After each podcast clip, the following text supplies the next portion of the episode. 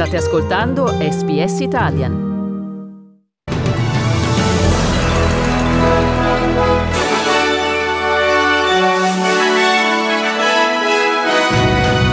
Australia il Victoria allenta alcune restrizioni di viaggio per parti di Sydney.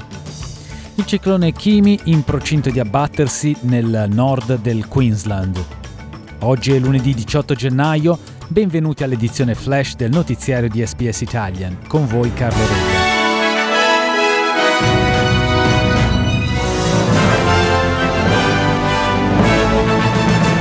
Il Victoria sta modificando 25 delle 35 aree del governo locale, dette LGA, nella Greater Sydney da zone rosse ad arancione, a partire dalle 6 di questa sera. Le aree comprendono le Blue Mountains e Wollongong. Il downgrade permette alle persone nella zona arancione di viaggiare nel Victoria, sottoponendosi però a isolamento fino all'ottenimento di un test negativo per il Covid-19, da completarsi entro 72 ore. 10 zone LGA rimarranno in zona rossa, tra cui Blacktown City, Burwood, Parramatta City e Cumberland. Le comunità che si trovano ai confini diventeranno zone verdi, che non richiedono un test per rientrare nello Stato.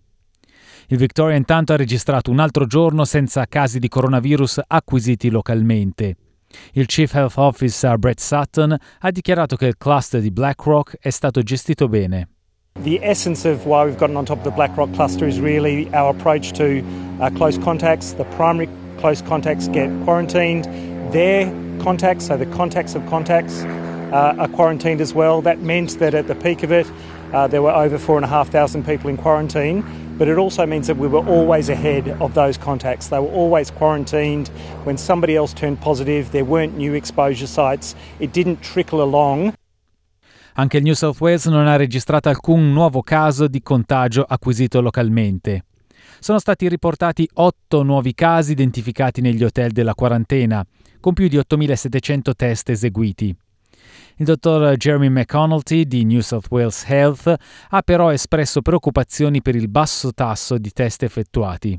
New South Wales Health renews its calls for people to get tested if they are experiencing even the mildest of symptoms. High testing rates are critical to our efforts to identify COVID 19 cases and to prevent it from spreading further.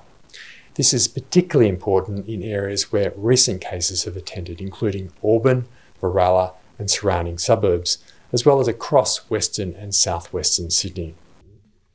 Il ciclone Kimi, secondo le previsioni, cambierà rotta e si abbatterà sulla costa del nord del Queensland più a sud di quanto ipotizzato in precedenza. Il ciclone dovrebbe aumentare di potenza fino a categoria 2, con venti fino a 150 km ora, prima di dirigersi a sud-ovest e abbattersi sulla costa nel pomeriggio di oggi o domani mattina presto. In precedenza il ciclone Kimi avrebbe dovuto passare nella costa tra Brooktown e Innisfail, ma secondo le nuove previsioni ora dovrebbe abbattersi tra Innisfail e Ingham.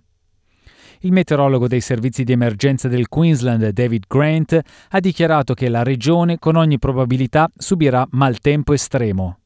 Uh, heavy to intense rainfall um, and potentially dangerous flash flooding uh, will be a risk about the tropical east coast um, over the next couple of days. And as a result, a flood watch is current for coastal catchments between Cape Flattery and Ingham.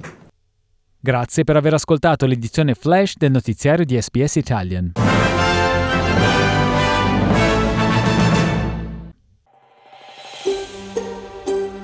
Cliccate mi piace, condividete, commentate, seguite SPS Italian su Facebook.